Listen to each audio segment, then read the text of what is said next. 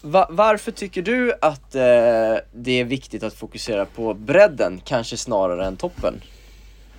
För att det är via en bra bredd som en hög topp kan födas. Uh, med det sagt så är det självklart jätteviktigt att fokusera på de som är toppen just nu. De som är Sverige-elit, de som vill ut och börja spela internationellt och mm. Grand Slam och allt sånt. Jätteviktigt där också. Men blickar vi framåt och vi vill få fram spelare om 10-15 år mm. och vi vill ha en bra återväxt av spelare. Då måste vi kolla på att det finns spelare att ta av. Och det största sättet att lyckas med det är att ha en bra bredd. Mm. Uh, igen, att se till att, att barnen inte slutar uh, alldeles för tidigt utan att de mm. håller på och fortsätter spela uh, längre igenom åldrarna. Mm. Jag tror det kan vara ett litet, litet problem ibland också i, i olika klubbar att man fokuserar så mycket på tävlingsgruppen. Man vill gå in och spela med de som är duktiga direkt. Mm. Uh, och så gör man det. Men man blickar inte tillbaka ner på minitennisen eller tennisskolan. Mm. Vilket gör att du behåller dem du har i mellan tre och fem år. Mm. Sen blir de gamla nog att antingen åka iväg till college eller uh, sluta mm. med tennis eller uh, byta klubb eller någonting annat. Mm. Och helt plötsligt så står du där utan, utan några direkta elever och säger Vad hände här? Mm. det är just där som sagt som, som jag tror att, att bredden utan bredd får du ingen topp. Mm. Och bredd på så sätt gör att det blir topp för att då finns det fler personer att spela mot. Mm.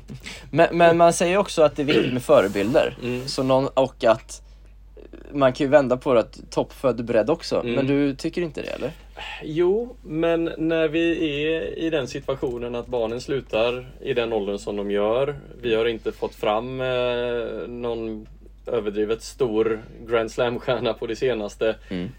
Då känns det som att eh, ja, men någonting med det vi gör funkar ju uppenbarligen inte. Mm. Uh, och det lilla jag har lyssnat på, på spelare som varit uppe på, på toppen uh, som har föreläst. Det kan vara Jonas Björkman eller Magnus Gustafsson eller de. Så säger mm. många av dem att det är väldigt ensamt. Mm. Det är väldigt tomt.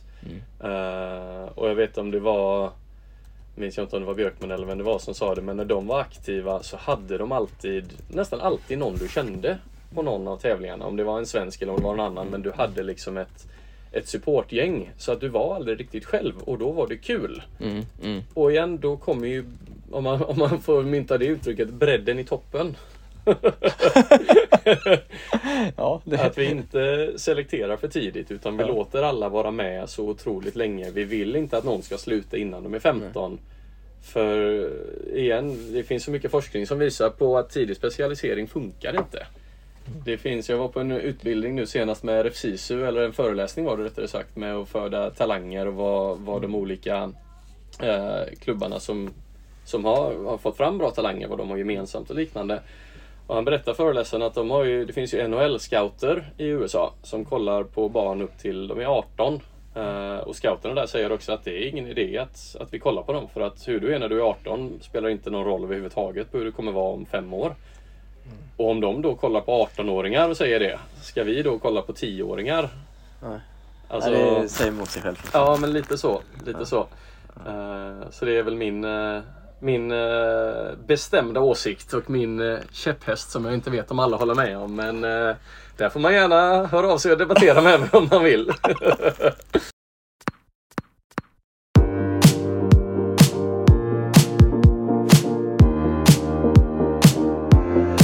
Det här är Linus på baslinjen. En podcast om och för svensk tennis.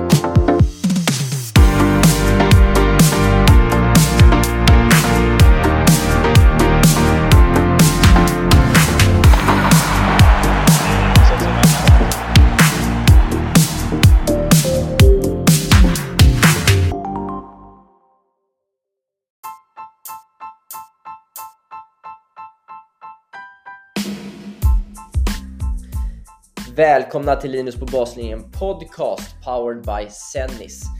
Med Sennis så kan ni utmana domslut när ni spelar med eran kompis eller spelar match och ni kan se direkt på banan ifall bollen faktiskt var inne eller ute.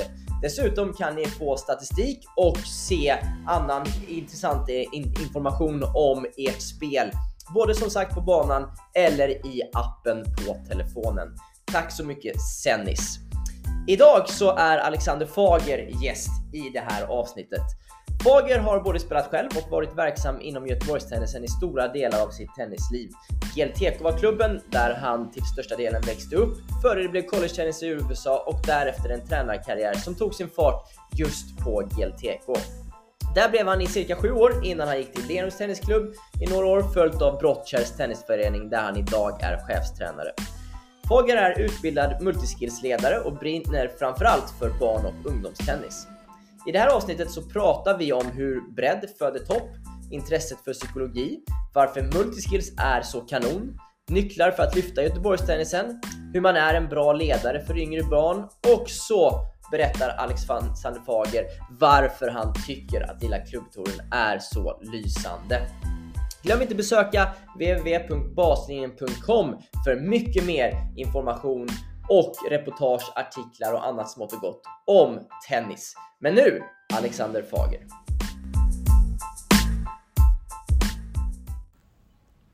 Då har jag det stora nöjet att få välkomna Alexander Fager till podcasten. Tack så mycket, tack så mycket. Kul att vara här. Alexander, jag tänkte vi ska börja lite med att du började spela tennis i Torslanda Tennisklubb. Stämmer. Eh, därefter på GLTK. Stämmer. Och sedan åkte du över till USA. Ja. Hur var åren i USA? Tänkte jag vi ska börja med. Ja, eh, de var väldigt roliga på så sätt. Väldigt, eh, väldigt lärorikt. Eh, för mig hade det alltid varit en dröm att åka till USA och spela college. Eh, sen, ja, jag minns inte riktigt när, men sen jag var ganska liten i alla fall. Eh, kände väl efter gymnasiet att är lite skoltrött, kommer nog inte orka sticka över och plugga direkt nu. Så att då jobbade jag som tränare en, två terminer, så ett år på GLTK. Mm. Timtränare, spelade mycket själv, började gymma, började ta, sätta igång processen och komma över till USA. Liksom. För du visste att det var det du ville? Ja, ja, precis. Det var den erfarenheten jag ville ha. Jag ville till USA och spela mina fyra år och, Ja. och liksom säga att jag har spelat college-tennis. Liksom. Ja, just det. Just det. Eh, Så, att det, så satte igång med det, kom över till eh, South Carolina mitt första år. Eh, var där i ett år och sen bytte jag efter det till eh, West Virginia. Det var de resterande tre åren. Okej. Varför eh, bytte du skola? Det var en kombination av, eh, av många saker men främst var det väl att träningen och tränaren var inte, han matchade inte med mig överhuvudtaget. Det var, eh, nej. Han, jag, jag kände som att han var en sån som ungefär sa att eh, ni behöver bli bättre på serv så gå och serva och så gick han och satte sig i kontoret i en halvtimme. Jaha. Och jag blev lite liksom att jaha, och vad ska du göra då? Liksom, Ja, jag förstår. Ja. Så vi, nej, vi gillade inte varandra alls. Så att då, då valde jag att byta skola istället. Men hade du fått den bilden innan du började? Eller var det liksom en annan bild när du väl kom varit, dit? Jag hade ju varit på re rekryteringsresa eh, på den skolan. Då med en coach som slutade precis innan jag började. Ja, Så att Okej. den coachen jag hade träffat var ju inte den coachen som jag sen fick. ah, jag fattar. Eh, Okej, okej. Så att då, eh, ja, då blev, det, blev det lite som det blev där helt enkelt. Fortfarande en jättekul upplevelse. Ett kul första år med bra kompisar och liknande. Ja, ja, Men eh, nej, jag trivdes inte med, med han som, som tränare, tyvärr. okej.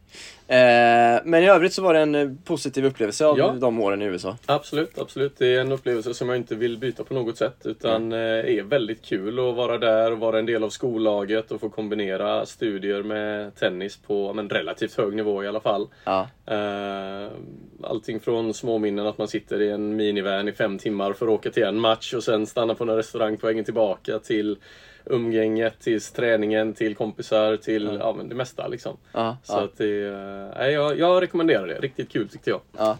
Hur, hur skulle du säga att du liksom växte som person där borta då? Mm. Man måste ju mogna, eller du var ju säkert mogen innan också, men, men eh, att bo utomlands och hela den grejen liksom. Ja, precis, precis. Det gick ju lite hand i hand med när man funderade på vad det är jag ville göra med livet egentligen. För det är ju de frågorna som kommer in där runt den åldern. Vad, vad vill jag hålla på med? Eh, Så jag började att plugga athletic training, man kan säga idrottsrehab. Eh, Rehabba skador, tejpa fötter, men hela den eh, biten. Liksom. När jag sen bytte skola då fanns inte det som inriktning men det fanns som så att säga bonusinriktning. Så istället för att vara inkluderad i, eh, i idrottslag så var det efter operationer på sjukhus och liknande. Så du jobbade med patienter som gått och, eh, och opererat sig för att få tillbaka deras rörelse och så. Okej. Så jag var inne på det i ett år ända till jag kände att det här är nog något av det tråkigaste jag någonsin har försökt att, att ge mig in på. Och fick en liten mindre kris på så sätt att jaha, men vad fasen ska jag göra med livet då? Jag vill ju inte göra detta i två år till, fördjupa mig ytterligare tre och få ett jobb som jag hatar. Det är liksom, nej. Så att då, då satt jag mig och funderade, vad är det jag vill med livet egentligen? Ja. Och då kom jag fram att det jag vill och det jag trivs med, det jag kan se mig själv jobba med när jag är 50, ja men det är tennistränare. Ja. Jag har alltid älskat att stå på tennisbanan, alltid älskat att jobba med barn och få lära ut saker och ting. Ja. Eh, Ja. Så de sista två åren så skräddarsydde jag utbildningen lite mer gentemot mitt framtida tränaryrke som jag hoppades att jag skulle kunna få när mina år var klar då helt enkelt. Okej, okej, okej. För, för eh, just det, för då var du säker på att du ville bli tennistränare? Ja, precis, precis. Det var det jag kom fram till där. Att jag ställde mig den frågan. Vad, vad kan jag göra? Vad kan jag se mig själv göra när jag är 50 och vara glad när jag kommer hem från jobbet? Ja. Och då kände jag att ja, men, tennistränare är det jag har gjort och det som jag faktiskt tycker är skoj. Ja, men då kör jag på det. Ja. Då vill jag bli det. Vad härligt! Det är ju inte alltid så självklart. Nej, precis. Det tog lite tid att komma fram dit. Men, eh, men skönt när det, väl, eh, när det väl kändes rätt. Vi, vi ska ju inte hoppa så långt, men, men liksom, eh, ha- har det varit så kul? Som du trodde då? Ja, jo men det tycker jag. Det tycker jag. Jag blir som, eh, jag brukar säga det att när du släpper in mig på banan oavsett om jag är tränare eller elev, jag blir som fem år gammal igen. Alltså det är liksom, man får gå in och man får jaga boll och man får springa och man får bli svettig. Alltså det, det är ju kul. Ja. Det är det man, det är det man vill åt liksom. Ja, vad härligt. Vad härligt att höra, eh, verkligen.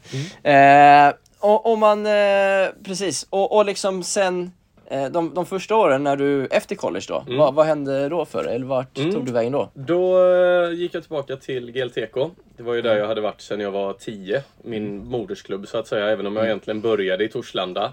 Eh, så ser jag ändå GLTK som den klubben jag har vuxit upp i. Eh, så jag kontaktade GLTK inför mitt, min sista termin och sa att jag kommer vara klar till hösten.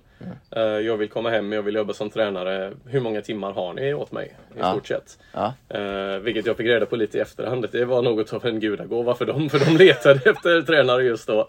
Så jag kom och sa att jag kan ta 25 timmar, inga problem. Då löste det många, många problem som de hade då. Ja. Eh, började på den eh, biten, var timtränare. Eh, jobbade mig sakta men säkert uppåt. Eh, fick andra grupper, fick mer ansvar. Var hela tiden framåt sa att men kan jag få göra detta? Kan jag få göra detta? Vad kan ni mer sätta in mig på? Jag är här och vill, vill jobba liksom. Guld, som, alltså guld att få in en sån tränare ändå. Man får ju hoppas det i alla fall. Ja, det, Eh, det tror jag du också hade tyckt nu när du själv är ansvarig. herregud. Det, är- det är sådana såna växer inte på träd.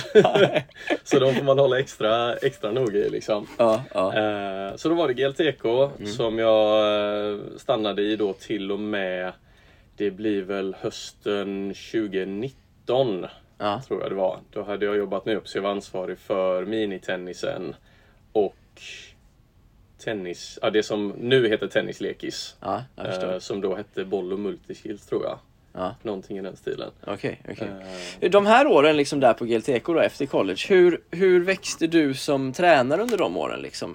Går det att dra någon sån liksom, sa, ja, Ja. resa så? Absolut, absolut. Eh, Jag har ju alltid gått in med mycket energi, mycket glädje och, och sådant. Jag Ja. tror, när jag tänkt tillbaka på det nu på senaste år, så tror jag att jag har blivit lite lugnare.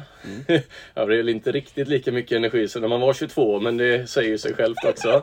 Eh, Men så har jag också insett att eh, ibland är det värt att låta eleverna göra vissa misstag. Så att de lär sig av det själva. Eh, när jag var 24-25 där någonstans så var jag liksom mån om att allting skulle vara korrekt och de ska bara lära sig korrekt och vi ska undvika felaktiga inlärningar till varje grad. Ja. Eh, Så säger du att vi lär in, eller vi lär att vi ska, hur vi bollar in till exempel. Ja, men vi börjar vid servlinjen några minuter, sen går vi till baslinjen, sen går någon fram på volley, sen går någon fram hit. Hur spelar vi? Hur gör vi? Hela den delen då. Eh, för några år sedan hade jag säkert sprungit in och liksom sagt att nej, ta det lugnt där, slå här, så nu är det bra, fixa det. Liksom varit med dem, varit på dem hela tiden. Varpå nu på senare år kan jag lite mer att förklara för dem att okej, här är uppgiften, ni ska göra det här, det här, det här, ni får fem minuter på er. Varsågoda. Jag går undan, jag står och tittar, jag antecknar lite och jag ser lite. Hur gör de där? Hur gör de där? Hur gör de där? Okej, fem minuter har gått. Då samlas vi. Hur tyckte ni detta gick? Ja. Och är det då några som har gjort riktigt dåligt, om man får lov att säga så. Ja. Ja, men då kan man ställa några, så att säga, riktade frågor utan att peka ut någon. Ja. Hur trötta blev ni? Hade ni ett bra spel med varandra? Är ni uppvärmda? För det var ju trots allt det som var målet. Nej, vi är inte uppvärmda. Okej, vad ska vi göra nästa gång då? Och på så sätt bygga lite, vad ska man säga, lite mer långsiktigt mer än att det måste vara bra nu. ja, just det. liksom. Men om det inte blir bra nästa gång heller då? Då eh, får man ju gå in lite mer detaljriktat på dem och gå in och stå med dem och titta och fixa och visa och dona och allting sådant. Okej. Eh, Så att det, det är inte någonting som jag har totalt slutat med men ibland så har jag insett att om eleverna lär sig via sina egna misstag så sitter den kunskapen mer än om jag berättar det här är rätt. Mm.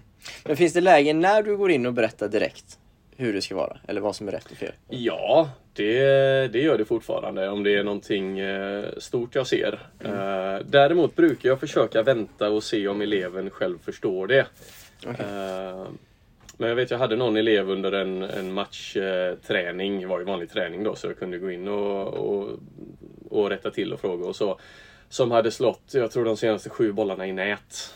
Och då blev jag lite liksom att, men hallå. Ja. Nu har du slått sju i nät. Vad gör du för fel va? Har jag det? Ja det har du. Vad är lösningen tror du? Uh, sikta högre. Då testar vi det. Varsågod. Så, ja, och det gick ju lite bättre, konstigt nog. Eh, men jag försöker väl alltid Försöker väl alltid numera att få någon form av aha-upplevelse från elevens sida. Att Mm. tankeverksamheten, lösningen ligger hos eleven. Jag kan hjälpa till. Mm. Och jag kan ställa riktade frågor och jag kan säga vad, vad händer om du gör så här? Mm. Har du testat att göra det här någon gång? Ja, Men att bara gå in och säga där behöver du böja mer på knäna. just det. Eller där hade du, skulle du göra så här istället. Ja. För mig känns inte det, vad ska man säga, det är som en kortsiktig lösning. Ja, jag förstår. De gör det i två slag och sen nästa game så har de glömt det för att det var inte de som kom på det. Nej. Det var någonting som tränaren sa och om han har sagt 20 grejer under en match, Ja. Ja då har du ju inte alla dem.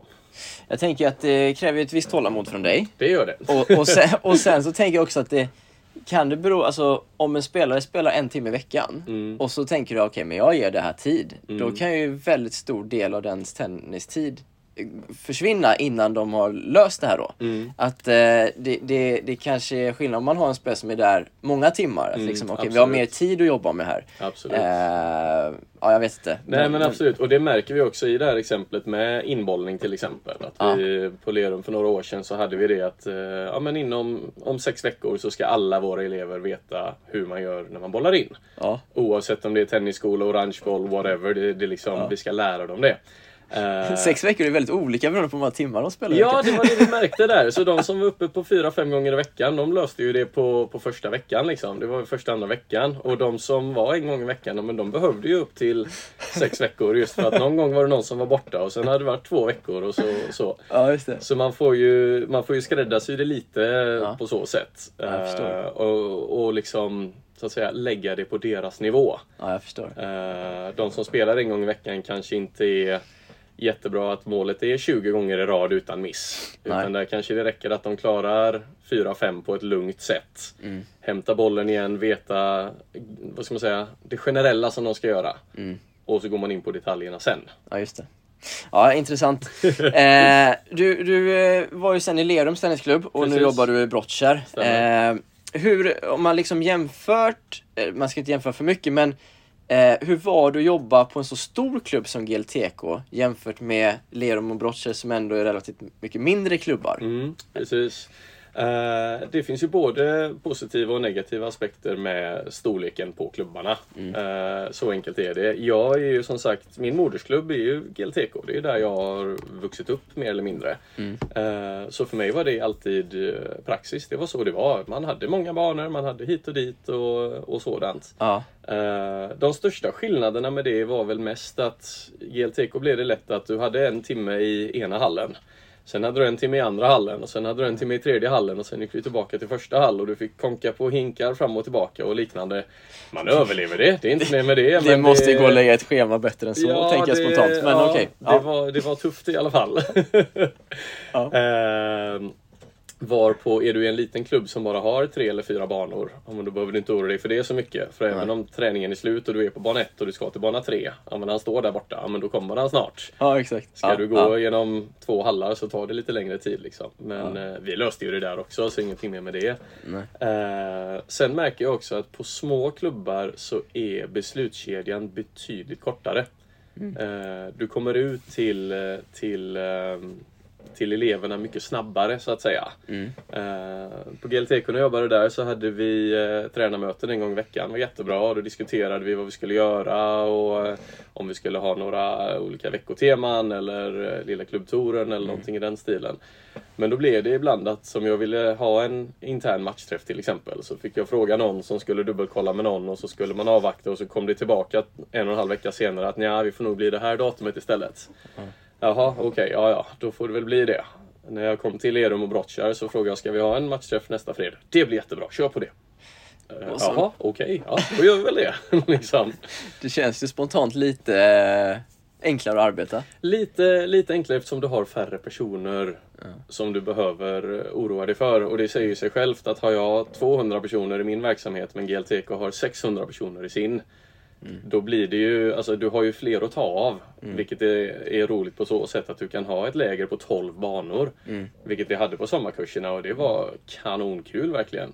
Eh, men samtidigt så är det ju lite, det händer att du, du kan försvinna lite i mängden eh, på större klubbar. Just det. Eh, Så det positiva är väl att du, det finns mycket mer att ta av, det finns mycket mer möjligheter till att skapa stora grejer. Ja. Eh, nackdelen är att det kan vara svårt att komma igång eftersom det är så stort. Eh, på en mindre klubb är det mycket lättare att det kommer in en, en elev och jag vet att ja, men det här är Pelle som spelar tisdagar 15 till 16. Hans mamma heter det här, hans pappa heter det här. Man får en mer personlig relation med dem. T- Tror du att det är liksom, om man pratar liksom spelarutveckling och fostra junior, alltså tennisspelare. Mm. Är det lättare i en mindre klubb tror du? Jag tror det är lättare i en mindre klubb på så sätt att du ser personen tydligare och enklare. Om en klubb bara har tre tränare eh, som heltidsanställda då säger vi. Ja men då är det tre tränare som jobbar med denna eleven. På en stor klubb så kanske det är sju, åtta tränare. Som dessutom byts termin till termin beroende på skolschema, beroende på andra sporter, beroende på allting sådant. Så jag tror det kan vara lättare att bli sedd i en mindre klubb. Eh, och på så sätt eftersom så att säga, konkurrensen antagligen är mindre eftersom det finns mindre personer, mindre antal personer. eh, så är det väl lättare för tränarna att se att om den här spelaren ska vi satsa på, den här spelaren ska vi satsa på.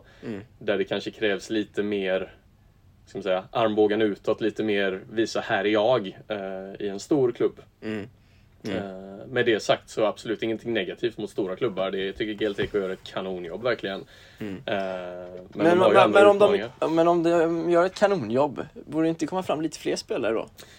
Jo, det borde du i och för sig från de flesta klubbarna oavsett storlek. Eh, och Så länge, och jag vill ju tycka att vi gör ett kanonjobb på Brottkärr också men eh, ge oss några år så ska vi se om vi kan, eh, kan få fram några där. Ja, jag är med. Jag är med.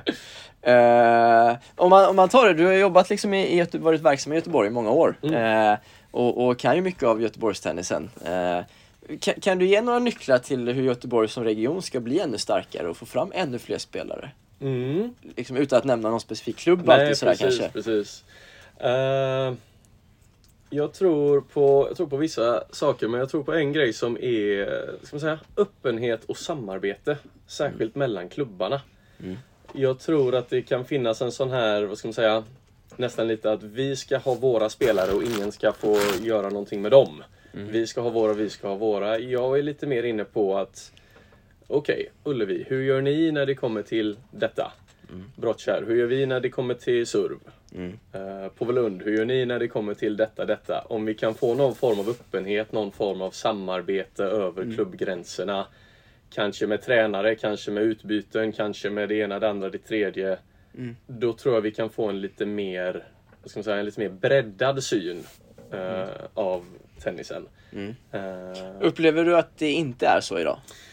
Jag upplever väl att många är fokuserade på det som de gör. Vilket jag förstår helt och hållet. För när jag är på jobbet så fokuserar jag på mitt. Ja. Eh, men om man tänker på det, om vi tar två år där jag bara fokuserar på på Brottkärr säger vi. Bara Brottkärr, ingenting utanför. Bara det här, det här, det här, det här, det här. Ja, men de kanske gör jättebra grejer i Lerum eller GLTK. eller liknande. Som hade jag bara vetat om dem, men då kanske min verksamhet också hade fått sig ett litet lyft. Ja. Det kan vara allting från hur de tar hand om och pratar med föräldrar till en viss uppvärmning till eh, värderingar. Till, det kan vara precis vad som helst. Mm, mm. Eh, Just det. så vi är ju inne mycket i det. Nu senast, bara för några veckor sedan, hade vi ett utbyte med just GLTK. Ja. Eh, jag tror jag kom dit med sju stycken spelare. De hade sju stycken också. Och så körde vi lite matcher och Ja. körde lite roliga aktiviteter, käkade lite pizza efteråt. Hur trevligt som helst. Mm. Men bara på det, liksom, de hade ju sitt sätt att värma upp. Så att deras sju elever som inte var så mycket mer än nio år, någonting sådant. De började springa sina varv runt banan och mina elever liksom oj, vad hände här? Hopp, nu får vi hänga med liksom. Ja, ja. Eh, och göra sina stegövningar för det är det de har övat på där. ja, just det. Okej, ja men då visar vi en uppvärmning som vi brukar göra på Brottkärr. Då fick de andra hänga på lite mer på den. Ja, ja, ja, Och bara sådana grejer tror jag kan leda till, till mer, vad ska man säga, mer skoj, mer utveckling, mer åh fasen kan man göra så här också? Ja. Istället för att bara göra Men, men Samma, tänk, samma. är det upp till var, varje tränare då att ta mer initiativ till utbyten och kunskapsdelning och så vidare då eller? Både ja och nej. Eh, nu beror det väl igen lite på storleken på klubben. Eh, men det är ju någonting som, som vi i Brottkärr försöker öka på mer och mer, just utbyte med andra klubbar. Mm. Eh, jag kommer ihåg själv när jag var junior så var det ju utbyten och läger och liknande. Det är ju det man kommer ihåg från fr- liksom från den tiden. Det var ju det som var riktigt, riktigt kul. Man fick träffa nya personer, nya kompisar, nya här, nya där. Mm. Man, jag minns inte exakt vad vi gjorde varje träning, att vi stod och nötte cross i 20 minuter. Men jag minns det där utbytet för då Ja. fick jag spela mot den personen. Det Ja. var jävligt kul. Liksom. Ja, ja, ja. Så jag tror det kan vara en, en väldigt viktig grej. Det kräver lite, lite planering, det kräver lite logistik, det kräver lite bakgrundsarbete. Men jag tror att lägger man in det jobbet och man kommer över den första tröskeln med det så att säga. Mm. Så tror jag att det kommer rulla på ganska bra. Och jag tror att vinningen du får ut är betydligt större jämfört med om du inte gör det alls. Mm. Det tror jag också. Eh, det är ju klassiskt där, man pratar mycket om att samarbeten är så bra. Mm. Men när det kommer till kritan är det ju ganska få samarbeten som existerar. Mm. Upplevt så. Ja. Eh, ja. Har du någon mer nyckel då? I Göteborgstennisen? Ja, alltså... Tuff fråga naturligtvis. Men eh, jag pratade här om veckan med mm, Claes Ivarsson på förbundet. Mm. Som eh, berättade för mig att eh, de hade sett nya siffror nu på när, eh, när barnen slutar eh, i tennis. Ja. Och den siffran på tennisen är då tydligen nere i, jag tror 10 och ett halvt år. Tio och ett halvt år. Ja, Ja. det är alltså Det är ganska tidigt. jättelågt. Ja, det får man Det säga. är fruktansvärt tidigt. Ja. Eh, Så för mig känner jag liksom att ett av de stora målen hade i min hjärna kunnat vara men vi ska hålla kvar våra tennisspelare. Vi ska få upp den siffran till absolut minst 16,5. Mm. Tänk om vi kunde få kvar de spelarna Mm. till det att de är 16-17. De behöver inte bli bäst i Sverige, det är inte det jag säger. Men de ska vara kvar i verksamheten. De ska kunna ge sparring, de ska kunna hjälpa till som ledare. De ska kunna finnas och hänga på klubben och det ska kunna vara... Jag, jag tror att hela, hela Tennis Göteborg kommer få en, en uppåtsving bara vi, vi inte tappar dem för tidigt. Mm. Och vad är nyckeln till att få dem att stanna kvar då? Ja, också väldigt bra fråga. eh, vad är det de säger när man kollar på, på varför barnen slutar, eller rättare sagt varför barnen fortsätter i saker och ting, så har det mycket med gemenskap att göra. Det har mycket med kompisar, det har mycket med vad ska man säga, korrekt utmaning Mm. eh, att göra. Det får inte bli för seriöst för tidigt. Mm.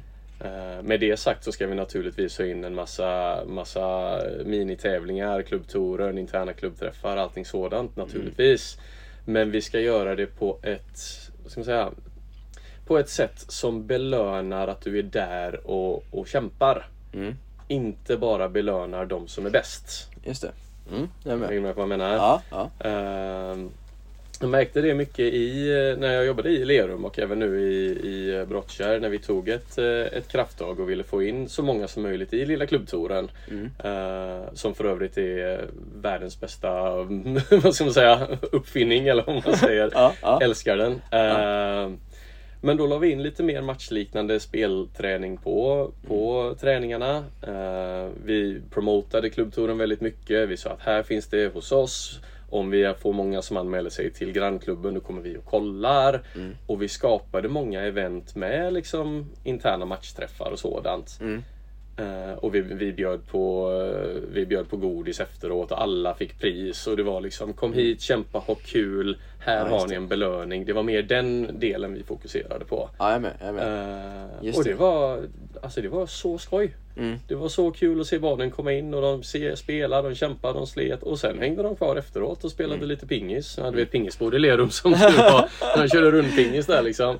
Eh, Pingis och belöning, det var Ja, det som precis. var... Ja, jag precis. Men är, är, men är det det som är nyckeln tror du? Att få barn att börja, börja tycka om tävlandet? Eller första steget in i tävlandet? Jag tror det. Mm. Jag tror det. För att, eh, ska man säga, att spela tennis utan något specifikt mål Mm. Kommer inte hålla i längden. Det är kul att spela tennis, absolut. Mm. Men om du kommer att spela tennis och så vet du att på lördag har jag match. Mm. Då kommer du vara mer skärpt på träningen på onsdagen. Ja. För att du vet att du måste prestera på lördagen. Mm. Och presterar du bra på lördagen då känner du fan det här var kul. Ja. Jag vill, jag vill prestera ännu mer. Ja. Du tränaren, hur gör jag för att få bättre backhand? Och kan vi få in sådana elever? förstår du vad jag Ja, menar? jag förstår. Då, Ja, jag då är det liksom, ja men då, då snurrar ju hjulet av sig självt liksom. Men upplever du att det blir så? Blir det en sån snöbollseffekt? Mer och mer, ja. Mm. Det upplever jag.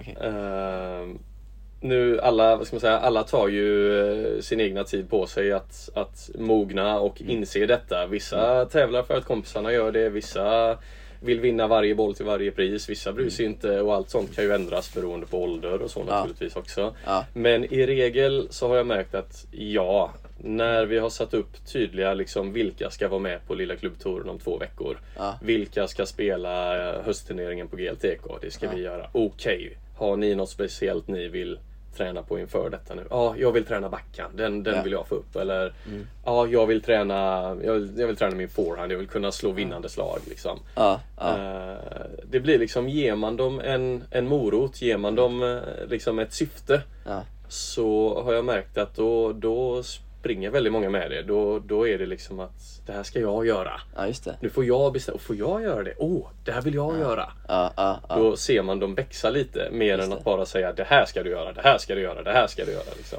Jag är med. Eh, berätta kort, vad är Lilla Klubbtouren för de som inte vet om det? Ja, precis. Lilla klubbtouren är en serie tävlingar i Göteborgsområdet Mm. eh, som ämne, eller siktar sig till de som är väldigt nya på, på tävlingsidrotten tennis. Mm. Spelas med röd, orange, grön och även gul boll. Då tror jag det heter Stora klubbtouren. Mm. Eh, alla matcher spelas på tid. Mm. Eh, I röd boll spelar man det som kallas för hot seat. Men på de andra spelar man gemräkning. Uh, spelas på mellan en halv och två timmar beroende på klubb. Men du kommer dit, du får spela matcher mot killar, tjejer, långa, Ja. korta, whatever. Du vinner någon, du förlorar någon. Ja. Du spelar en ny match och sen eh, alla får eh, prisutdelning. Alla Mm. får, eh, får samma pris. Eh, och klubbarnas mål där är ju liksom att höja vad ska man säga, höja deltagandet. Ni var här, ni kämpade, ni gjorde ert bästa. Mm. Då får man belöning för det är det som är det viktigaste. Mm. Eh, och det är, eh, det är så, så lyckat, det är så kul att se. Ja, just det. Eh, både att hosta själv men också att åka till andra klubbar och, och bevaka spelarna där liksom. Ja, just det. Eh, nu förstår jag liksom att nu pratar vi liksom en li, lilla klubbtouren och liksom de har varit med på den här tävlingen eller vad man ska kalla det och så vidare. Mm, mm. Men generellt, tror du på att det ger belöningar? Att ge belöningar till rätt sak. Ja. Tror jag. Vi är väldigt noga med det på, på Brottkärr. Det är en av mina käpphästar så att säga. Att, eh, något av det första jag brukar säga, även redan i, i tennislekisen, de absolut minsta. Ja. Så brukar jag ställa frågan, hur är du duktig på tennisbanan? Och det är de, då för alla dessa svar. Man ska lyssna, man ska vara snäll, man ska Ja. allt sånt här. Liksom. Absolut, och det är också jätteviktigt.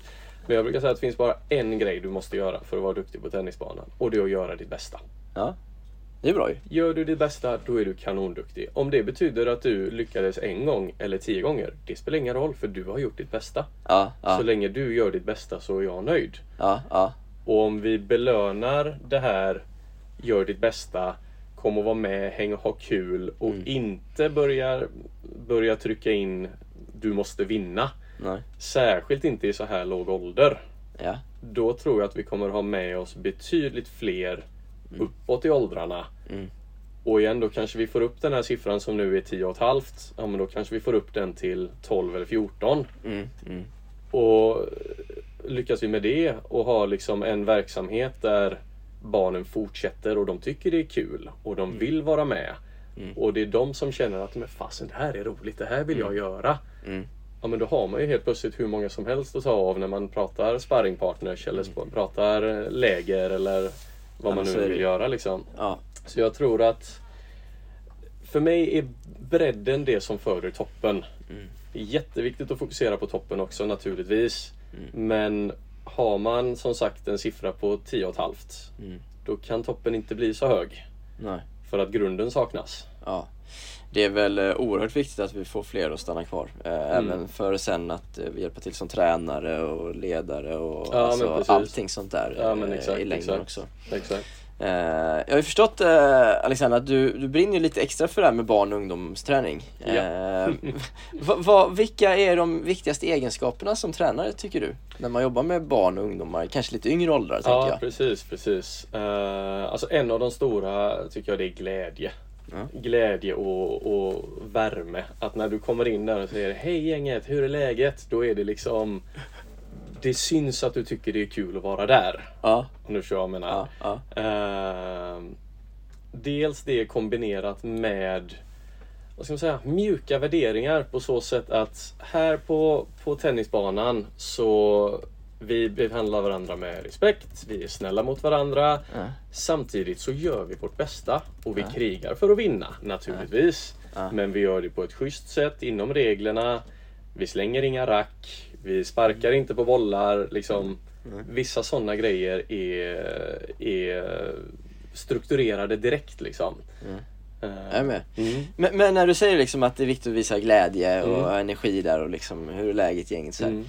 Eh, det, är det alltid lika kul då? Så här? För det tar, det tar ju också lite med energi att jobba med yngre barn. Det gör det. Eh, det gör det. Men det är en av de grejerna som gör att jag tycker det är så otroligt kul att jobba med yngre barn. För att det är som, det är som det här gamla ordspråket är att av barn och fyllo så får du sanningen. Eh, de, har, de har liksom inget filter. Nej, Säger en femåring att jag tycker det här är tråkigt. ja, då är det tråkigt. Då är det tråkigt. Då Ja. menar han det. Det är inget illa mot dig. Det är bara att han det är tråkigt. Ja, det är tråkigt liksom. Och på samma sätt Går du in, lägger in positiv energi och du ser någon kämpa och du ser någon vinna och du ser det där ja liksom. Ja men det är så genuint och det är så äkta och då, man får så mycket tillbaka utav det. Ja, ja. Så att eh, visst, man har ju dagar där man är lite halvtrött och liknande liksom. Ja. Eh, inte orkar gå in med, med samma intensitet varje gång. Men när, lägger man bara in lite och ser hur glada de blir, ja, men då, Ja. jag dras liksom med av det. Ja, det är häftigt ju. Ja, och då känner jag lite att då gör jag ju dessutom dem en, en, en dålig tjänst om jag inte belönar deras positiva energi. Nej, nej. Utan, ja. Nej, jag är med. Hur, hur, får, hur tror du vi ska få fler tränare att tycka det är så kul och motiverande att jobba med yngre barn då? För ofta vill man ju gå upp till tävlingsgrupper och ha Mm. så kallat bra spelare och så Mm, vidare. Precis, precis. Jag tror att det handlar lite om att det, det är väl som med allt att det du är bra på tycker du är kul. Mm. Och det som du tycker är kul, det är du bra på. Mm. Mm. Eh, Ja. Jag som själv eh, aldrig var någon toppspelare i, i Sverige så att säga. Jag spelade college, jag har väl ändå varit hyfsat duktig. Blev ju utlandsproffs. Ja, exakt, exakt. Eh, sanning med modifikation. Eh, jag har liksom aldrig så att säga befunnit mig i tävlingsgruppens psyke. Jag har inte gjort det lika mycket som i tennisskolans psyke.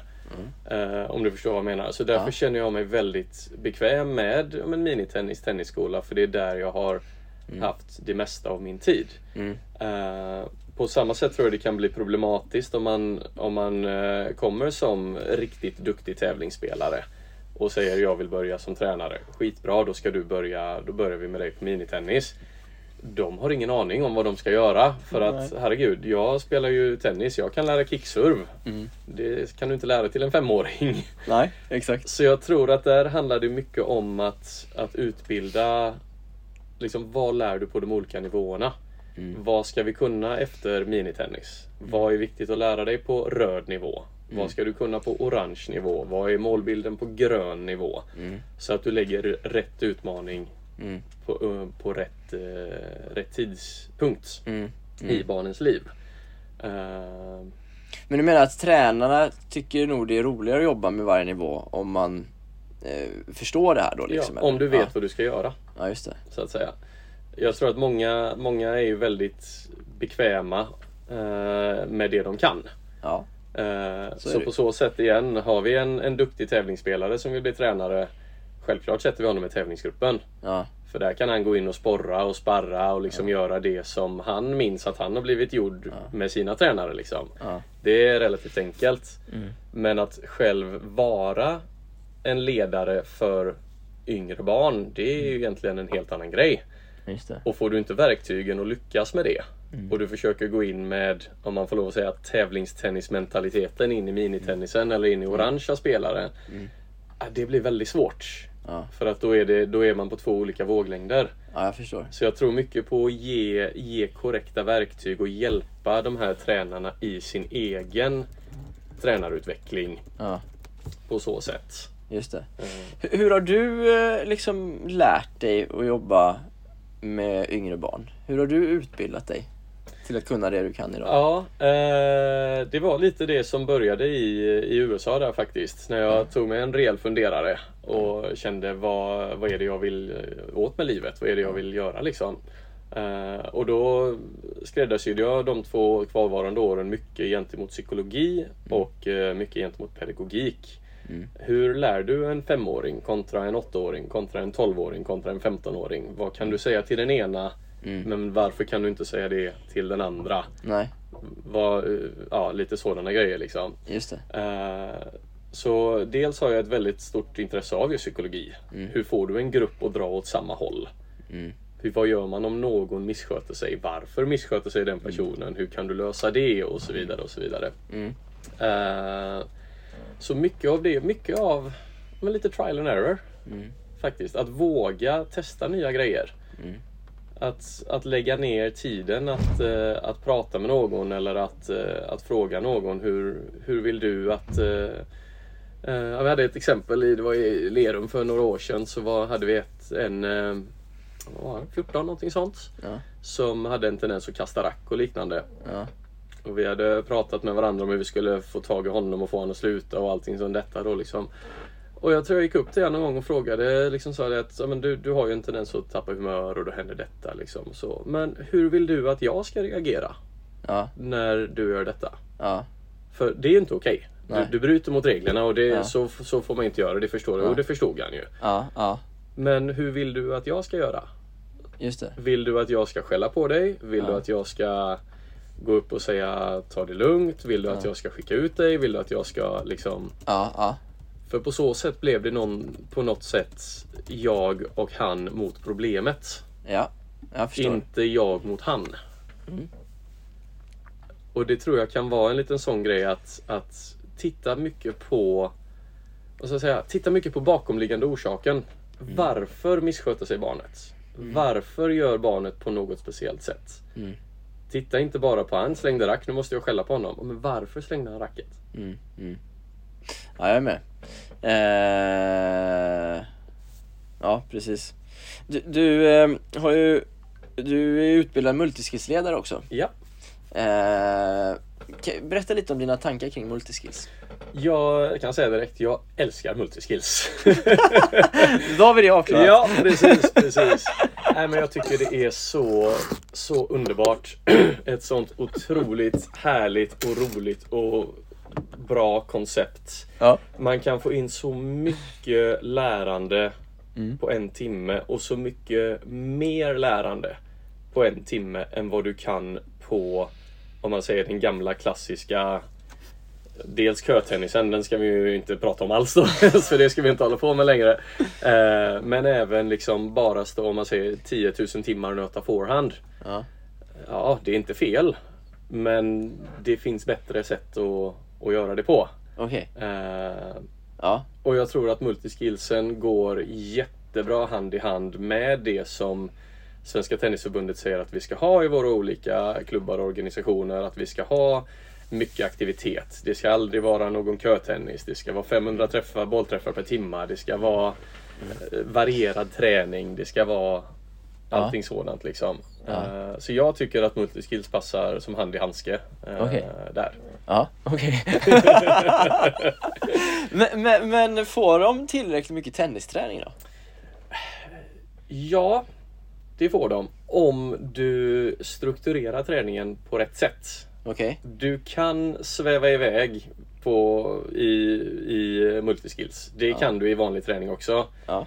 På så sätt, ibland så, så man tänker rätt, man vill, ge, man vill ge styrka till barnen och så. Och då gör vi sit-ups på banan bredvid när, vi, när du väntar. Ja, det är väl jättebra att göra sit-ups, men blir din forehand bättre? Ja. Lite samma sak där Ja, liksom. ja, jag Att, jo, förstår. Okej. jag är med. Eh, Men jag tror mu- multiskills är så, så smidigt på ett sånt sätt för att du lär dig Om man säger så här, hur många olika forehand slår du på en match? Ja, jag, jag har ingen aning. Men... Nej, det vet inte jag heller men det är, det är inte samma forehand hela tiden. Nej, så är det. Ibland är den offensiv, ibland är den defensiv, ibland träffar du nära, ibland träffar Mm. du långt fram, ibland träffar du Ibland attackerar du, ibland försvarar du, ibland vinklar du. Mm. Det, finns, det finns inte bara en forehand. Nej. Vilket, vilket multiskills tar in och på så sätt hjälper dig eh, Hjälper dig lära säga, Tillåter dig att testa olika grejer. Mm. Eh, det vet jag också redan långt innan multiskills. Det var också eh, Claes Ivarsson som berättade för mig att han, eh, de hade gjort någon, någon studie med, med ett antal tenniselever som skulle lära sig att slå längd. Mm. Fokusen var att hålla längd. Så då tog de en, en kontrollgrupp naturligtvis. Mm. En grupp som bara övade längd. Mm. Och en grupp som övade både längd och korta bollar. Okej. Alltså Ja. både, både och liksom. Ja. Så mätte de över tid och märkte att de som övade både längd och korta bollar var bättre på längd än de som övade bara längd. Ja, okej. Just det. För Att de hade- lärde sig anpassa. Exakt, och, de lärde sig anpassa och visste att där gör jag så, där gör jag så, då händer detta, Ja. då händer detta. Ja, just det. Och jag tror det är lite det som multiskillsen kommer in på också. Att det är inte stenhård spikad träning. Nu ska vi öva exakt den här forehanden endast. Nej. Utan det är lite mer att vad gör du om du reagerar, om du kommer här ute? Ja. Men, men är multiskills, har det liksom mycket med, med rack och boll att göra? För min bild, nu är inte Mm. jag utbildad inom det, du får gärna lära mig nu då. Ja. Men så här, det är att det kanske är lite mer liksom vad man bör göra före eller efter tennisträningen. Mm. Det är, om vi går tillbaka några år när multiskills började i, eh, när Svenska Tennisförbundet tog in det så att Mm. säga. Då, jag vet det var på GLTK då, jag vill minnas att det var Erika och Johan som var de som utbildade sig först. Okej. Och då var tanken att multiskills skulle bli, som du säger, ett separat eh, komplement till, till träningen. Att man Ja. kunde ta in en, en bana klockan 17 eller någonting, få in eh, 30 elever och Typ så som en vi- fysträning Ja, fast exakt. ett annat koncept på det. Exakt, Ja. exakt. Och så kör vi multiskills. Och detta kommer förbättra hand och öga-koordination, det kommer förbättra detta, det kommer förbättra Mm. detta. Och i teorin var det, var det jättebra. Eh, problematiken i realiteten som vi märkte var att man konkurrerar nästan med sig själv. Mm. Att ska man lägga en sån bana där, men varför spelar inte tennis där då? Det här är ju inte tennis, vad, vad händer med detta liksom? Eh, Så några år senare när jag gick och, utbildade mig och blev ledare inom det dessutom, då har han Kenneth som han heter som har skapat det här eh, multiskills eh, paketet. Då har han gått in och gjort multiskills for tennis. Mm.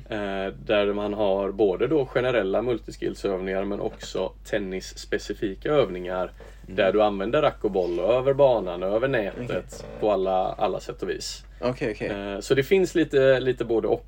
Ja, just det, eh, precis. Helt enkelt. Ja, Eh, okej. Ja, men jag är med. Mm. Ett, ett exempel på hur man, vad ska man säga, ändrar, inte ändrar, men liksom tweakar en övning till att bli lite mer multiskills-anpassad var, var för bara några veckor sedan så hade jag minitennis.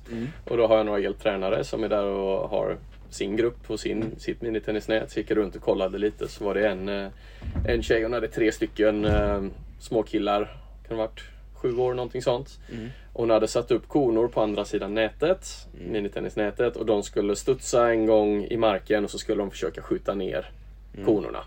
Jättebra övning på så sätt. Uh, barnen var väl inte jättefokuserade. Det var någon boll som flög hit för det är kul att slå hårt och det är någon boll som hoppar dit och någon som gör detta och så liksom. Eh, så jag gick upp till henne och så sa jag det, du kan, får, jag, får jag ändra en liten grej bara för att tweaka? Ja, ja absolut, så, kör på. Mm. Så gick jag upp till killarna och sa, nu killar, nu vet ni vad. Det som är på andra sidan nätet här, det är inte konor. Det här, det här är alien rymdskepp. Ja. Och de direkt liksom sken upp så här, ni tre. Ni är nu jordens försvarare. Där hittade jag bara på, för jag tyckte det var kul. Ja. Ni är jordens försvarare. Ni har redan kanon, det är era tennisrack. Ja. Ni har bollen, är ammunitionen. Ja. Ni måste ladda den genom att studsa den i marken. Och sen ska ni försöka skjuta ner de här elaka aliens som kommer och vill ta över jorden. Herre du milde vad de sprang och de kämpade och de studsade och de träffade. Och de skulle få ner aliensen, sprang jag in och hämtade en sån där stor, och riktigt stor kona. Nu kommer admiralskeppet eller någonting sånt. Och de, alltså, de tyckte det var så kul. Och de sprang, alltså bara liksom Okej. motivationen höjdes bara för att man fick in det i, i en berättelse. Jag så att säga. Okej, okej. Man satte igång deras, deras fantasi. Ja, Övningen var samma. ja, Rörelserna var samma. Men motivationen ökade för att de kunde leva sig in i någonting som de kunde relatera till mer än att slå en boll på en kona. Ja, jag fattar. Jag fattar. Då gick du ut, lite ut, då gick du freestylade du lite från multiskills-konceptet också? Ja, lite så. Eller rättare sagt tog, tog eh, vad heter det, eh, inspiration av det. Ja, jag förstår. Och, ja. eh, och byggde vidare på det. Ja, ja, men det är ju läckert ju. Det ska man göra. Ja, tycker jag. Verkligen. Eh, det nya spelutvecklingsprojektet då, Mm. som pågår just nu med röd, orange, grön. Mm. Eh, som väl delvis har nått Göteborg men inte fullt ut riktigt om jag Nej, förstår det precis, rätt. Så här. precis. Vad, liksom, hur insatt är du i det och vad tror du om det? Ja, eh, inte jätteinsatt i det tyvärr. Eh, har helt enkelt inte känt att jag har hunnit med det. Nej. Det är en sådan att vill jag, vill, ska jag göra någonting då ska jag göra det hundraprocentigt. Mm. Eh, kan jag inte gå in hundraprocentigt och nej, då är det bättre att eh, jag låter andra sköta det liksom. Mm. Eh, älskar tanken bakom det. Älskar att sätta upp tydliga checkpoints. Mm. eh, som ska vara enkla och både se, visa, filma. Eh, inte bara gentemot barnen men även gentemot föräldrar. Mm. Eh, för många gånger så tror jag att föräldrar inte förstår varför vi håller på med små banor. Vi ska ju spela tennis, vad är det här vi håller på med? Med, med ballonger eller med detta eller med detta liksom. Mm. Eh, så den delen tror jag är, tror jag är jättebra. Mm, jag tror även, jag hörde något att det skulle vara att för att vara med i denna denna utveckling så att säga så måste du, är du ansvarig för tennisskola, minitennis, då måste du stå på banan och ha tennisskola, minitennis. Mm. Eh, vilket, vilket jag tycker är kanonbra. Ja. Eh, ska du vara ansvarig för någonting, då ska du stå på banan med det. Ja. För ja. annars så, ja men då får du ju höra det andrahandsvägen liksom. ja, det är bättre att vara där själv och se vad exakt. som pågår. Ja. Exakt, exakt. Eh, så jag tror, jag tror på det definitivt. Sen har jag tyvärr inte blivit alldeles för insatt i det. Nej, men det kommer eh, kanske. Ja. Ja, jag är med. Eh, tror du, eh, eller när man pratar om eh, yngre barn, liksom minitennis eh, och kanske upp mot orange nivå. Hur viktigt tror du det är att jobba liksom, med tekniken i de här åldrarna? Hur mycket liksom, ska man lära ut teknik kontra hur mycket ska man Mm. inte göra det rent specifikt? Ja, jättebra fråga som har jättemånga olika svar. Eh, jag är mer inne på att det sättet som röd tennis spelas på, alltså minitennis och över stora nätet med röd boll, spelas inte på samma sätt som orange tennis. Mm. När det är orange boll och orange bana. Och orange tennis spelas inte på samma sätt som grön tennis spelas på. För att barnen är i olika stadier av utveckling och eh, klarar inte av diverse tekniska eh, säga, tekniska slag på grund av att ja, men de är 7-8 år gamla. Mm. Eh, Så på så sätt ser jag det mest som att tekniken behöver absolut inte vara fulländad. Men den ska vara utvecklingsbar. Okej. Det vill säga, har du en, en eh, så att säga skogshuggarbackand. Ja. som många barn har där de börjar med racket uppe vid ena axeln nästan och det ser ut som Ja. att de ska, de ska eh, hugga ett träd. Ja. Nej, den är inte utvecklingsbar. Den kanske går in en gång eller två men i längden spolar vi fram tre år och du har den tekniken då kommer du inte ha en bra backhand. Nej, jag förstår. Eh, för mig är det mer viktigt i röd och orange nivå framförallt att du vet vad dina olika möjligheter är på banan. Mm. Att när bollen kommer till din forehand, vad vill du göra med den? Vill du slå den cross? Vill du slå den rak? Vill du slå offensiv? Vill du slå defensiv? Vill du slå neutral? Mm. Du måste ha ett, ett syfte med dina slag. Mm. Mm. För har du inget syfte med ditt slag, ja, men vad är då poängen med att öva teknik? Nej, jag förstår. Du kan ha världens finaste forehandteknik, men vet du inte när du ska slå den, Nej, då kommer ju det inte spela någon roll. nej, nej. Så på så sätt är det viktigare för mig att se att barnen kan hålla igång en boll på ett hyfsat sätt med en teknik som som sagt är utvecklingsbar men att de hellre tar rätt val, de tar rätt beslut. Mm. Och övar mer liksom att är du pressad i kanten långt utanför banan det är frestande att gå för den där raka backhanden i krysset. Det, Ja. Där har vi alla varit. Liksom. Ja. Sen om det är rätt val eller inte, det kan väl Jag diskuteras. förstår, jag förstår. Eh, Men där kanske det är bättre att lära dem, men där ska du slå där, Testa att slå högt. Ja. Hur, hur ska du skapa tid?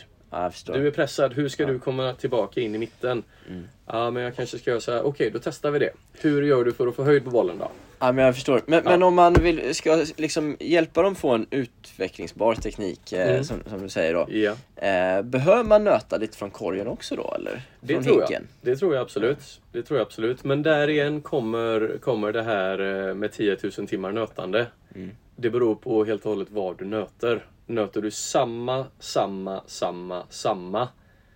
Det tror jag inte är, är det som leder till bäst utveckling. Det funkar säkert. Ja, Absolut. Men igen, gå tillbaka till det exemplet med eleverna som, som övade längd. ja, Hade du bara övat längd, Ja. då blir du inte lika bra som om du övar både längd och kort. ja, just det. Just det.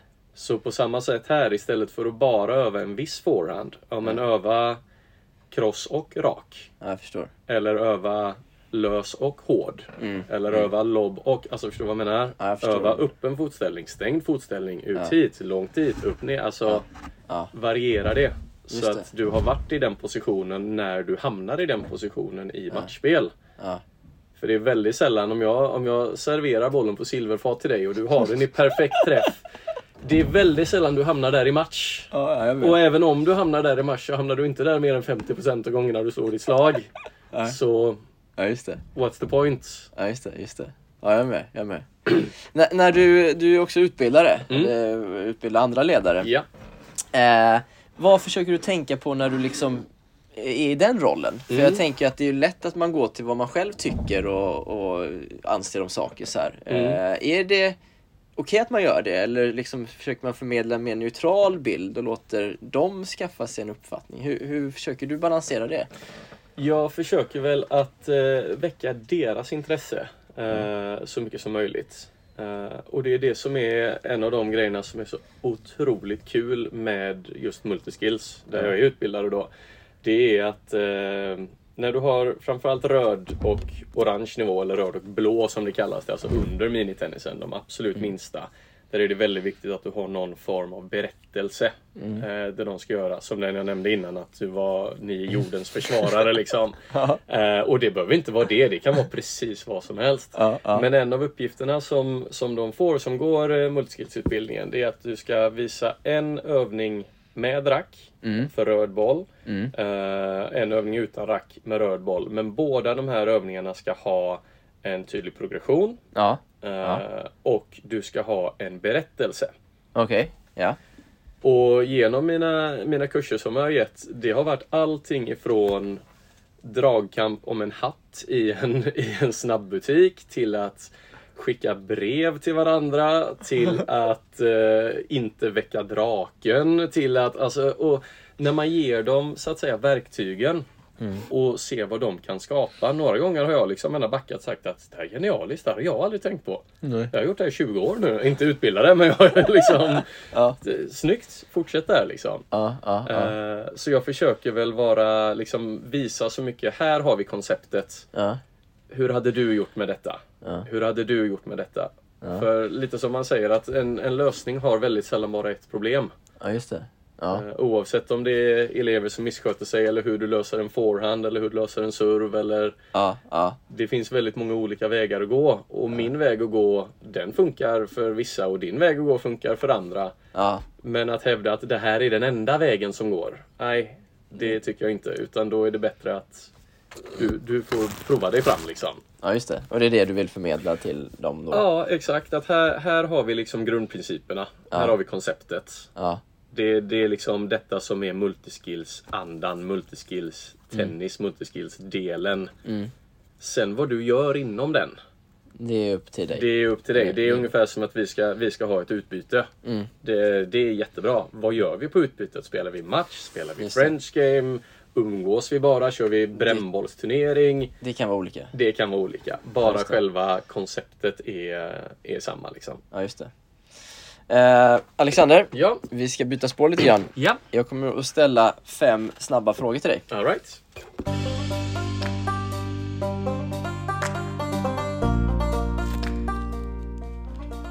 Okej, fem frågor eh, Yes. och eh, hyfsat snabba svar Ja, kanske. ska göra mitt bästa. Favorittävling? Wimbledon. Har du varit där? Ja, Oh, jag har varit där två eller tre gånger. okej. Både Som kul- spelare? Nej, tyvärr inte. Riktigt så bra var jag inte. Men eh, både suttit i kön eh, från klockan, jag tror halv fem var jag och min kompis där och Ja. köade. Hur kul som helst. Eh, varit där med några gamla kollegor. Okej. Wimbledon får jag säga, det, det ligger något i, i luften där alltså. Så Okej. Ja. Favoritspelare? Genom tiderna eller? eh, Ja, du får tolka det lite som du vill. Ja, det är så frestande att säga Federer. Ja. För han är, kungen liksom. Ja. Eh, när jag växte upp var min favoritspelare en kille som heter Michael Chang. Ja, just det. Uh, var väl fyra i världen som bäst, vann Franska öppna 88, Ja, det var nog...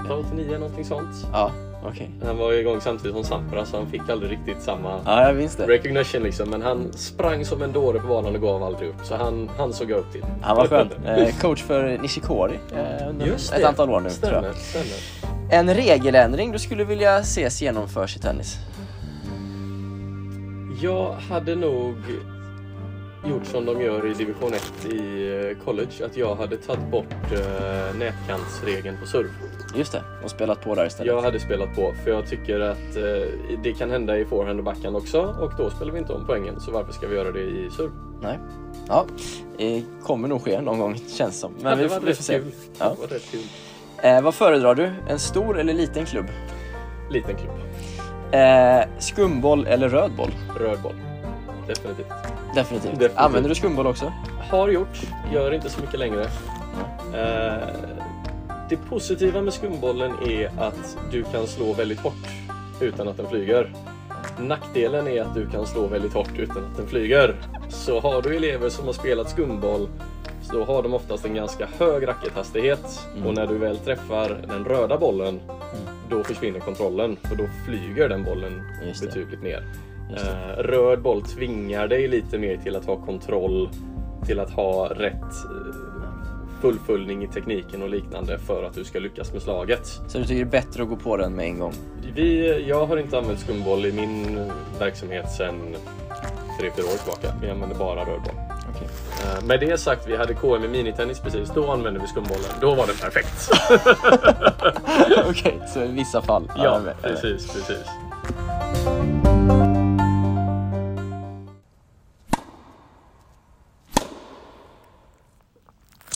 Då har vi kommit fram till eh, segmentet när jag ska ställa lite frågor som jag ställer Yes. till de flesta gästerna. Ja.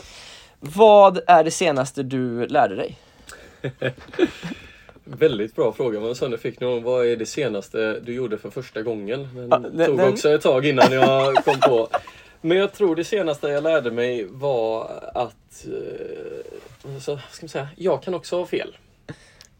Okej. Alltså, det, det är en sån, eh, gå på en liten sidospår så att säga, men det är en sån historia som jag alltid har med mig i bakhuvudet. Ja. För som tränare så går man in på banan och man ser eleverna och man ser vissa har mycket energi, vissa har låg energi. Vissa har det här, någon kommer i fotbollströja så han är antagligen Ja. fotbollsspelare. Är antagligen så här, så här, man kollar lite snabbt och får en, en snabb överblick liksom. Ja. Det var ett av mina första lektioner jag hade när jag började i Lerum. Så ser jag ehm, en eh, tjej, hon var väl, vad kan hon ha varit?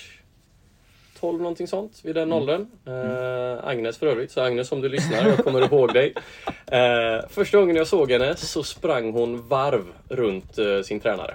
Okej. En, en yngre timtränare. Hon sprang Ja. i cirklar runt honom. Och jag kommer ihåg att jag tänkte direkt att hopp, här har vi en tjej som, som inte vill vara här, Nej. som bara flamsar, som bara, du vet, Ja. så. Tänkte att, ah, ja, det, hon slutade om en termin. Det var det, liksom. ja. Det var det ungefär. Och så vi var på banan bredvid varandra, jag och den här timtränaren. Och några veckor in så hade jag ojämnt antal. Ja. Så jag blickade över och så sa jag, du, får jag lov att låna Agnes? Till, eh, så jag har jämnt antal här. Ja, det är lugnt sen. Så Agnes kom in till mig. Så sa jag det liksom, okej Agnes, gör vi så här, så här, du ska stå där, du ska göra så här i övningen. Varsågod liksom. Ja, lite tveksam. Men hon gick in och så gjorde hon övningen och så såg jag att hon började halvflamsa lite. Ja. Jag var på henne direkt liksom att nej, så gör vi inte här. Nej. Det här är övningen, tillbaka, gör det. Ja. Och hon såg nästan rädd ut. liksom att så, okej. Och så gjorde hon det. Och så försökte hon en gång till. Jag var på henne direkt. Ja. Ja. Och så gick, gick hela träningen och jag tänkte liksom i mitt bakhuvud att hopp, här har vi, nu har jag skrämt iväg henne. nu är det kört liksom. Ja. Nästa måndag kom hon tillbaka och redan innan träningen kom hon upp till mig och så frågade hon Alexander, får jag vara på din bana igen? Okej. Och då insåg jag, vänta lite nu. Det här var ju, hon var ju understimulerad. Ah, hon, Hon hade ju ingen mer... utmaning framför sig. Ja, jag fattar. Och, liksom, och då jag, självklart får du det. Och liksom, jag la på mer utmaningar och fixa och dona och inom två terminer så tror jag hon var den som tävlar mest i hela klubben. Det är sant. Bara Bra liksom, jobbat. Ja, för, och, på, och på min första insikt liksom att Ja. här är en som inte ens vill vara här. Jag hade så fel. Så att den har jag med mig i bakhuvudet hela tiden när man tittar Ah, på kul. elever eller ser grejer. Det här kommer aldrig funka. Nej, du kan ha fel. Ah, ja, det ja. får man aldrig glömma liksom. Nej. Då gäller det att vara kreativ och verkligen jobba för att hitta rätt motivation för Exakt. varje individ. Då. Exakt, exakt. Och verkligen kolla på varför missköter sig någon. Eller varför flamsar någon. Ja, just det. Kan det vara så att någon är understimulerad? Kan det vara överstimulerad? Kan utmaningen vara för svår? Förstår de övningen? Det finns många variabler där. Mm. Ja, läckert. Spännande. Ja. Om du kunde ändra eller förbättra något med dig själv, vad skulle det vara? Eh, jag är riktigt dålig på sociala medier. jag har försökt att, att använda Facebook och Instagram och så, men jag, jag tror jag är för gammal. Det är liksom... Nej, det tror jag däremot inte, men visst. Nej, jag, jag har försökt så många gånger men det, nej, det, intresset bara försvinner från mig. Jag är så glad nu att min nya kollega kommer ta över sociala medier. Inte liksom sköt ur det. Det var samma i, i, när jag jobbade i Lerum. Det var Daniel, Daniel Chastén som tog över. Ja. Han gjorde ett jättebra jobb. Så jag, Daniel, jag tackar dig så mycket för att du tog den pucken från mig. Det var... Så hade jag kunnat ändra på något så hade jag velat bli intresserad av det. Man säger så. Det är väl där, där skon klämmer. Det som är så kul. Ja, ja. Men du lyssnar på poddar? Ja, det gör jag. Ja, det är bra. jag. På denna podden lyssnar jag. En förebild eller mentor du sett upp till eller bollat mycket tankar med genom åren? Det får nog vara mina föräldrar i så fall. Ja, Eh, min eh, pappa var väldigt, uh, liksom när jag var liten, att eh, du ska göra det du tycker är kul. Och tycker du det är kul så ska du visa det. Mm. Eh, och tycker du inte det är kul så gör du det inte. nej. Eh, han har alltid, alltid supportat mig genom hela livet oavsett, Mm. oavsett vad. Eh, bara liksom se till att ja, men du hittar din egna väg. Bara se till att du, du gör det du vill göra. Liksom. Och Ja. se, se till att jag har någon form av, ska man säga, arbetsmoral så att säga. Ja. Eh, och han brukar alltid lägga till att jag fick eh, tålamodet från min mamma. För att eh, hon har hållit på också lite med barngympa när jag var, eller redan innan jag fanns och alltid varit ja, men, positiv och glad och haft en välkomnande Ja. energi till alla. Att åh vad gud vad kul att ni är här liksom. Ja, ja, ja. Eh, så där tror jag jag har fått mycket från, eh, från henne också. ja kul. Mm. Bra svar. En film eller bok du hämtat inspiration ifrån? Eh, kanske inte så mycket film eller bok men eh, jag hämtar väldigt mycket inspiration ifrån psykologin. Okej. Jag tycker det är väldigt intressant. Jag pluggade ju det i USA. Mm, eh, och liksom kolla på hur kommer det sig att vi kan göra samma övning på tre elever men att tre elever reagerar på tre olika sätt? Ja, det är fascinerande. Ja. Och hur kan vi få, ja, men grupppsykologi framförallt, hur gör vi för att få en grupp att bli hjälpsam? Mm. Att, att promota, liksom att, eh, att heja och pusha varandra, inte trycka ner varandra. Hur kan Mm. vi liksom, vad ska man säga, grundläggande psykologi Mm. eh, har jag tagit väldigt mycket inspiration från. Hur, hur motiverar man någon? Mm. Allting från belöningar till vad, belön, vad exakt är det du belönar, till sättet Mm. du pratar, till, Mm, mm, till mm. sådant liksom. Eh, Okej. så det, det får nog bli svaret. Kanske inte bok eller film, Nej, men, men är- men om ett visst ämne i alla fall. Vi godkänner det. Vad försöker du bli bättre på just nu? Jag försöker spela lite mer tennis själv. Ja, okej. Ja. Det försöker jag faktiskt. Ja. Eh, ja, vad försöker jag bli bättre på just nu? Jag försöker utveckla så mycket som det går. Ja. Eh, jag tror att jag, jag, jag vill tro Ja. att jag försöker bli bättre på att ta in andras idéer minst lika mycket som jag tar in mina egna. Ja. Ja. Eh, att igen, jag har, jag har med mig det i bakhuvudet att bara för att du har kommit på det så är det inte rätt. Nej. Att om någon annan säger att fasen kan vi inte göra det här? Ja, men jo, gör det. Vi gör det. Mm. Det här är, det här är din puck nu. Jag- Då är jag med som passagerare, inte Ja. som, som kapten så att säga. Ja, jag förstår. Eh, nu gillar jag att vara kapten, jag gillar att ha ledarrollen så att ibland är det lite svårt att, för mig att ge den ifrån mig men, eh, Men du jag jobbar, jobbar på det. Ja, ja, läckert. Det är läckert. Svensk tennis största styrka? Jag tror en av svensk tennis största styrka skulle jag säga är, särskilt i, i Göteborgsområdet, är att vi har väldigt många klubbar som gör ett väldigt bra jobb. Vi har väldigt många eldsjälar som verkligen brinner för tennisen. Jag tycker tennisen är väldigt, ska man säga, cementerad i, eh, i kommunen. Mm. Att det är väldigt, inte ovanligt att ja, men jag går i tennis två gånger i veckan. Eller jag spelar tennis här precis som du spelar fotboll eller handboll eller hockey. Alltså det är, Vi ligger, ligger fast i populärkulturen så att säga. Mm. Jämför vi med eh, paddel till exempel så vet jag att de har betydligt svårare. Nu är de en betydligt nyare sport också naturligtvis. Mm. Eh, men att gå i paddel när du är 7, 8, 9 år en, två, tre gånger i veckan är inte lika vanligt som att gå i tennis. Mm. Mm. Mm. Är så jag tror som sagt största styrkan är att vi har vi har haft en väldigt stark tennistradition och jag tror definitivt att vi kan komma tillbaka till den. Mm. Eh, vi har många som, som gör ett ohyggligt bra jobb och verkligen brinner för tennisen där ute. Mm. Eh, så det hade jag sagt är största styrkan. Mm. Och svagheten då? Det får väl gå tillbaka lite till det jag pratade om innan att vi, vi har tydligen siffror som säger att barnen slutar alldeles för tidigt. Ja. Tio, tio och ett halvt år är ohyggligt tidigt. Ja, Eh, Det är många som inte ens har spelat sin första tävling vid tio och ett halvt år. ja det är garanterat. Eh, Så att det är väl den största svagheten som jag ser att vi hade behövt att, att ändra till Ja, innan man, eh, innan man gör något annat. ja jobba på det. Mm. Eh, om du kunde gå tillbaka och ge dig själv ett tips när du började som coach, Mm. vad skulle det vara? Då tror jag att eh, det har också lite med psykologi att göra som jag lärt mig lite, ja. lite i efterhand. Men då hade jag gett mig tipset att använda ordet eh, testa betydligt fler. Okej. När jag var yngre som coach då visste jag liksom att ja, men, du behöver göra det här för att förbättra din forehand. Så nu gör du så här för jag säger det och jag vet ditt bästa. Ja, Det var lite den stilen jag hade då liksom. Och visst, det är, ja, ja, då litar jag på dig, då gör jag så. Det är inget fel på det. Men eh, om man säger liksom, vad tror du händer om du gör så här?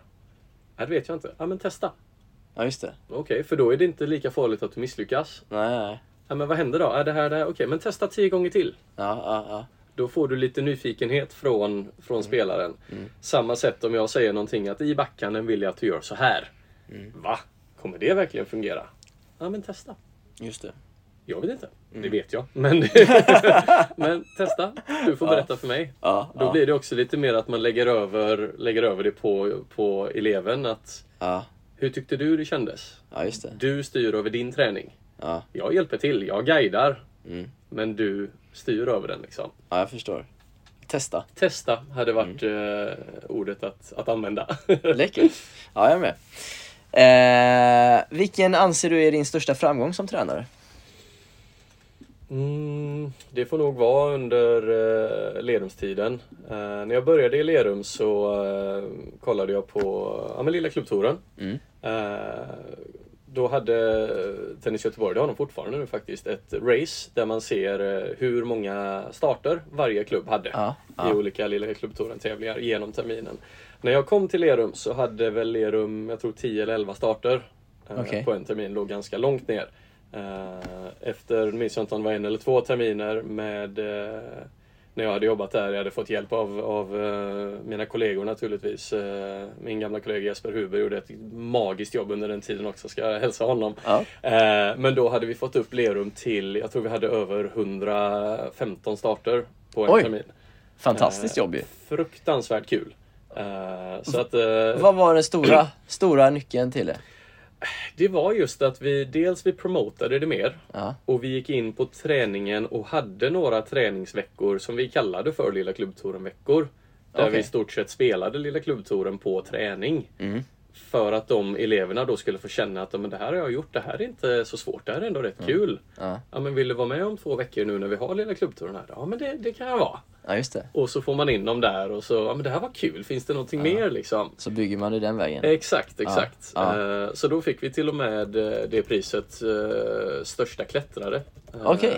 Från Tennis Göteborg kommer jag ihåg. Så det, det är jag väldigt stolt över. Kul! Mm. Ja, det är bra ju. Det får man vara stolt över. Ja. Eh, vad tror du på som du upplever att andra inte håller med dig om? Det här är min favoritfråga. ja. Vill jag bara flika in. ja, precis, precis. Ehm, Ja, då får du fundera lite Jag här. får fundera lite. Ja. Eh, den, är, den är lite, lite smålurig. Ja, precis, precis. Eh, alltså jag tror att, att öppenhet är vägen att gå framåt tillsammans. Både klubb till klubb, elev till elev och liksom igen att, att jag kan kolla liksom, ja men Ullevi, Mm. ni, hur gör ni med ert surftema? Ja. Ja men vi lär ut så här så här. Okej, det kanske inte funkar för oss men det här borde göra det.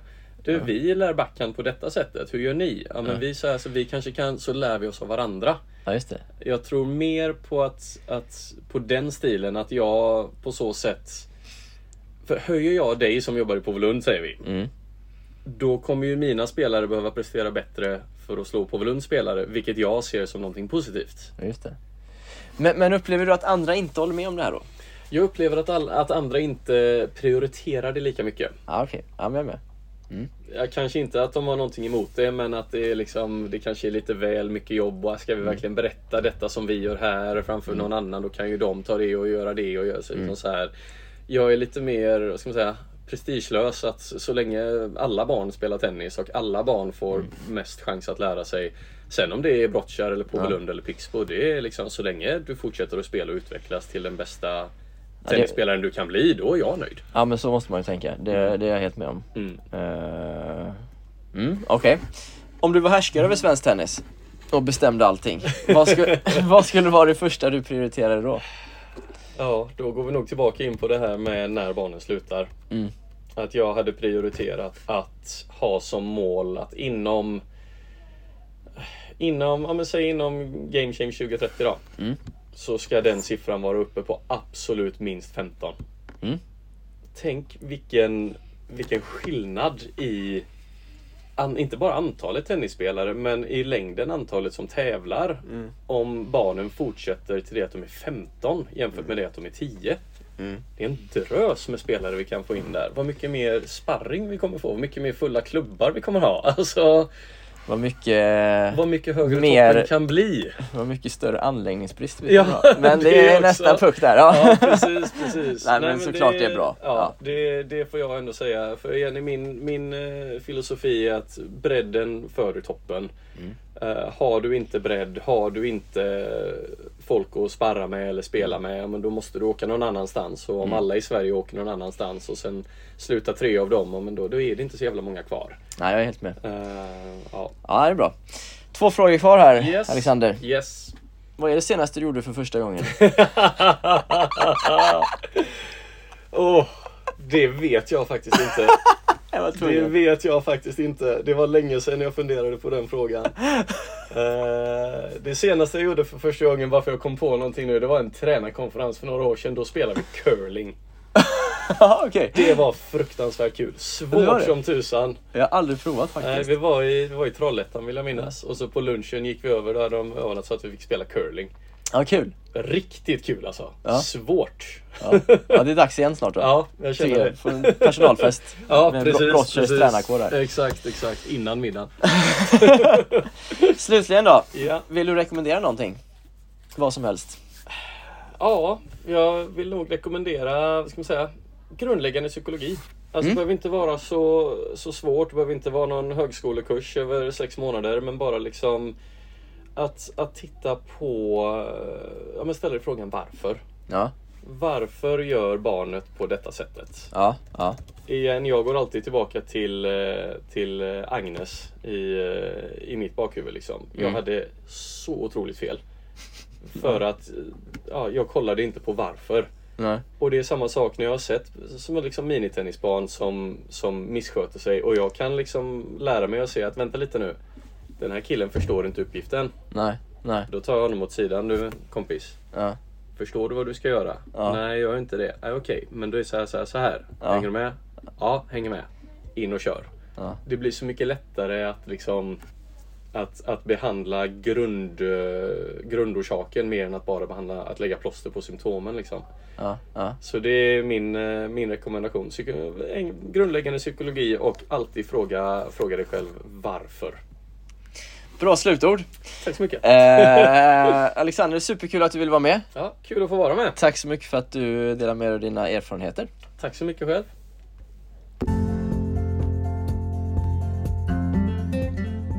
Så kul att ha med Alexander Fager och få prata om just de här viktiga områdena. Barn och ungdomstennis, röd, orange nivå.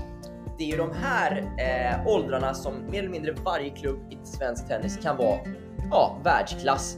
Det kräver inte mängder med, med tennistimmar, det kräver inte att skicka ledare på internationella resor. Här kan vi vara riktigt, riktigt bra och därför var det så kul att få höra Fagers brinnande intresse för det här och hur han resonerar och jobbar med, eh, med de här åldrarna. Så stort tack till Alexander Fager. Jag vill eh, passa på att nämna att hos House of Bontin så har ni 10% rabatt på hela sortimentet förutom slingerbag eller era nedsatta priser om ni använder koden BASLINJEN. Tack så mycket till House of Bontin och stort tack också till alla mina andra partnerklubbar som är med och stöttar podden och baslinjen.com. Det senaste tillskottet Saltsjöbadens LTK. Stort tack till Saltsjöbaden som nu är med och bidrar till ökad informationsdelning och kunskapsspridning inom svensk tennis.